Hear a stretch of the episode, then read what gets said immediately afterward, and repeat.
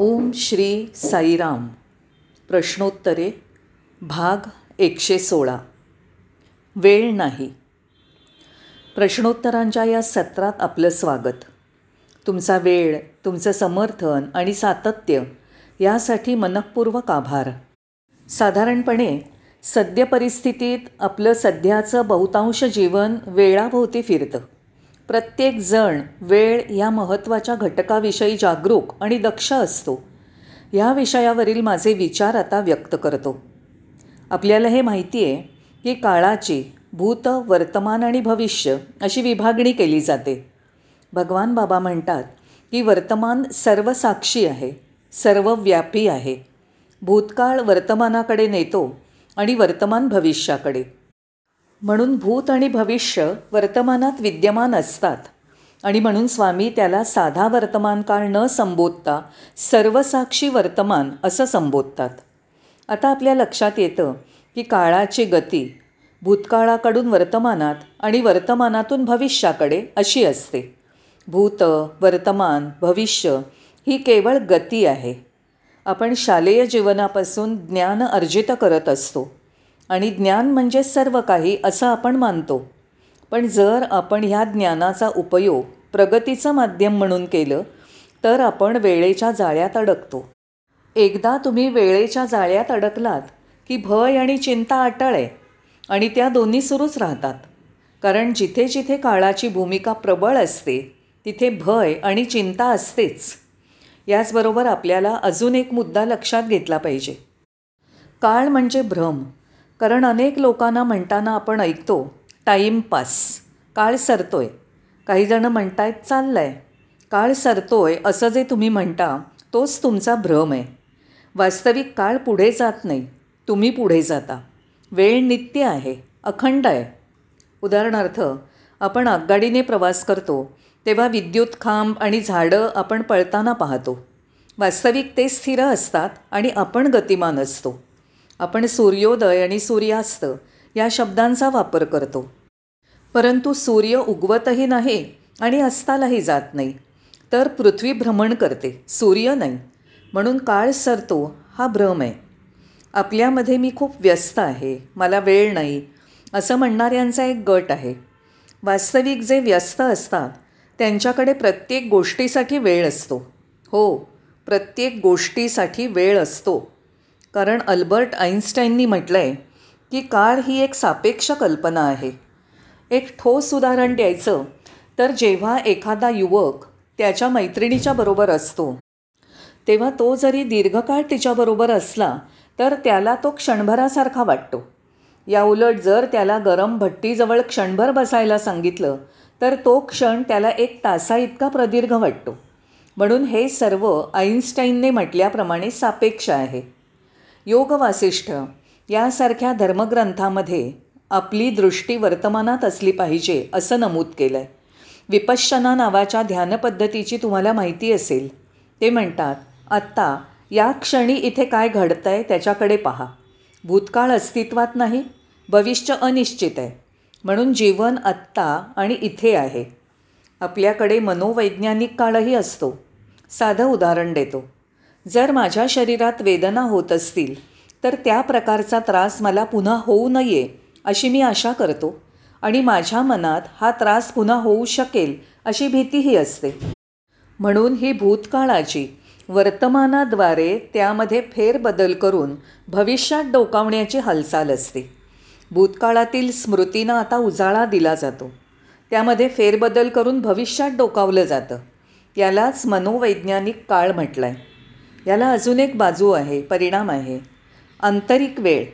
या संज्ञेतनं मला काय म्हणायचं आहे आज मी असा आहे मला उद्या तसं व्हायचं आहे मी आज जसा आहे उद्या तसा राहण्याची माझी इच्छा नाही. मला तशी आशा आहे. आज तुमची वृत्ती हिंसक आहे आणि तुम्ही अहिंसक व्हाल अशी तुम्हाला आशा आहे. आज तुम्ही लोभी आणि मत्सरी आहात आणि तुम्ही त्यापासनं मुक्त व्हाल अशी तुम्हाला आशा आहे. हीच आंतरिक वेळ आहे. म्हणून मनोवैज्ञानिक काळ असो किंवा आंतरिक काळ असो काळ हा काळ असतो. आपल्याला हेही माहिती आहे की काळ एक विचार आहे एवढंच. काळ विचार आहे असं काही नाही. तुमचा वेळ संपला याचा अर्थ तुमचा श्वास थांबला. मग विचारही नाही. ध्यानामध्ये श्वसन नियंत्रित केलं जातं. श्वासाचं व्यवस्थापन. त्यामुळे विचार थांबतात. निर्विचारी अवस्था असते. म्हणून काळ आहे. हो काळ विचार नियंत्रित करतो. काळ विचार आहे. वास्तविक विचार म्हणजे अन्य काही नसून गतस्मृती किंवा गतकालीन माहिती आहे हे आपण जाणतो.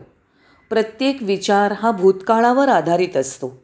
स्मृतिकोशातून विचार गोळा केले जातात. अभ्यास गटानेही असं स्पष्ट केलं आहे की मेंदू मन आणि हृदय या तिघांचं कार्य वेळेत केलं जातं. जेव्हा मनुष्याचा जीवनकाळ संपतो तेव्हा ह्या तिन्हीच्या कार्याला पूर्ण विराम मिळतो. भविष्य म्हणजे आत्ता या क्षणी हे आपण जाणून घेतलं पाहिजे. ते म्हणजे ना आशा आहे ना वचन आहे ना प्रतीक्षा. काळाद्वारे मेंदूचा विकास होतो असे त्याच्यावर अभ्यास करणाऱ्यांनी सांगितलं आहे कोणत्याही समस्येवर काळ हा उपाय नाही असे आपले अनुभवही आपल्याला सांगतात. पतीपत्नींमधील समस्या काळावर सोडू शकत नाही. तुम्ही आणि तुमची नोकरी यामधले संबंधाचे नियम काळ करू शकत नाही. म्हणून कोणत्याही समस्येवर काळ हा उपाय नाही. काळ हा एक भीतीदायक घटक आहे. कारण काय घडणार आहे याची आपल्याला कल्पना नसते. आपल्यापुढे काय वाढून ठेवलं आहे याविषयी आपण अनभिज्ञ असतो. वर्तमान लवकरच समाप्त होणार आहे अशी आपल्या मनात भीती असते. म्हणून काळ हा एक भीतीदायक घटक आहे. विचार म्हणजे काळ आहे. कृपया ह्या विधानांवर चिंतन करा म्हणजे तुम्हाला त्यातलं सत्य सापडेल. जर आपली विचार प्रक्रिया सुरू असेल तर भीती वाटणं निश्चित आहे. का? कारण एखाद्या रात्री जर आपल्याला झोप लागली नाही तर काय होतं? विचारांमागून विचार येत राहतात. अखेरीस विचार मालिका तुमच्या मनात भय उत्पन्न करते. अर्थातच काळ सर्व जखमा भरून काढतो. काळाच्या ओघाने संवेदना बोथट होतात. कारण जसा काळ सरतो तशी तुमच्या संवेदनाशीलतेची तीव्रता कमी होत जाते.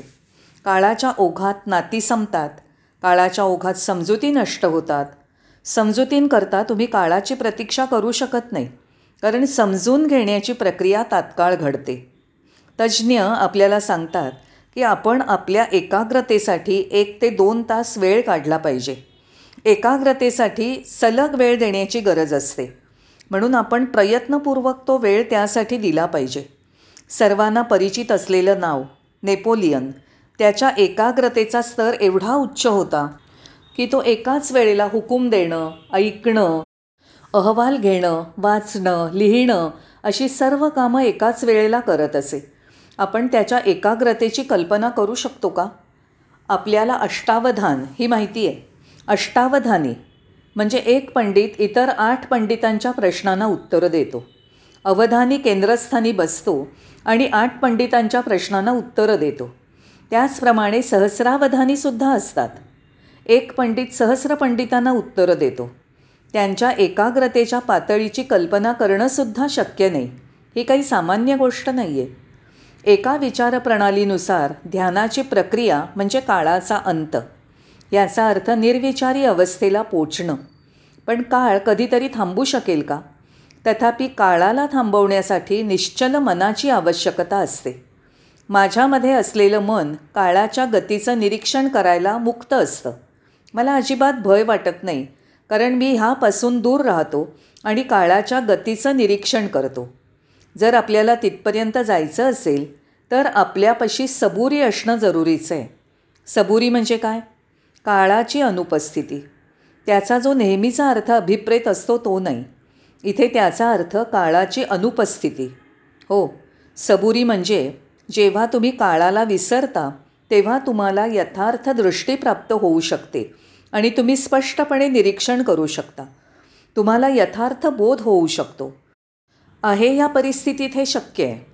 दुसरी बाजू अशी जर तुमच्याकडे वेळ असेल ज्याद्वारे तुम्ही निरीक्षण करत आहात तर तुम्ही लवकरच अधीर व्हाल. मला केव्हा प्राप्ती होईल केव्हा परिपूर्ती होईल अशा तऱ्हेने अधीरता निर्माण होईल. अहमपणा आणि अहंकार बाजूला ठेवून जे घडतं आहे त्याचं निरीक्षण करा. कारण जर अहमपणा आणि अहंकार असेल तर तुम्ही आत्मकेंद्रित बनाल आणि विचारांनी संचलित केले जाल. आणि हे सर्व अखेरीला अनुभव आणि माहितीवर आधारित प्रक्रिया आहे. जे अनुभव आणि माहिती मर्यादित वर्तुळात फिरतात. जर तुमचा अहंकार तुमच्याबरोबर असेल आणि जर तुम्ही स्वकेंद्रित वृत्तीने निरीक्षण केलं तर काय होईल? ते मर्यादित वर्तुळात फिरत राहील.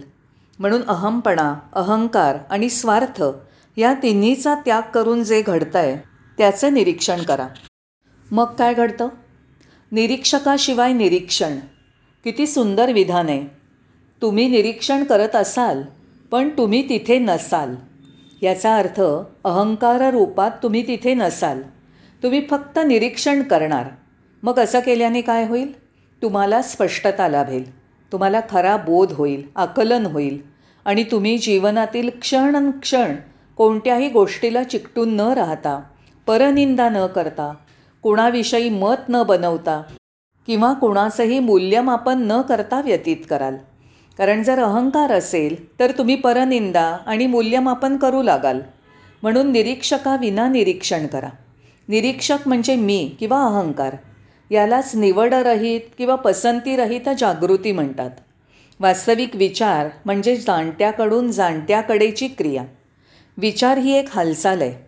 जाणत्याकडून जाणत्याकडे जाणारी. कारण विचार गतकालातून उद्भवतो हे आपल्याला माहिती आहे. आणि आता आपण त्याविषयी विचार करतो आहे आणि त्या स्मृतींना उजाळा देतो आहे म्हणजे विचार अर्थातच जाणत्याकडून जाणत्याकडे गतस्मृतींना वर्तमानात आणणं. दुसऱ्या शब्दात सांगायचं तर कधीकधी आपल्याला त्यामध्ये काही बदल आढळतात. काळाच्या संदर्भातल्या काही मुद्द्यांकडे मी तुमचं लक्ष वेधून घेतो कारण आपण सर्वजणं काळाने बांधलेले आहोत. काळाप्रती सचेत आहोत. त्यामुळे आपण ताण तणावाखाली असतो.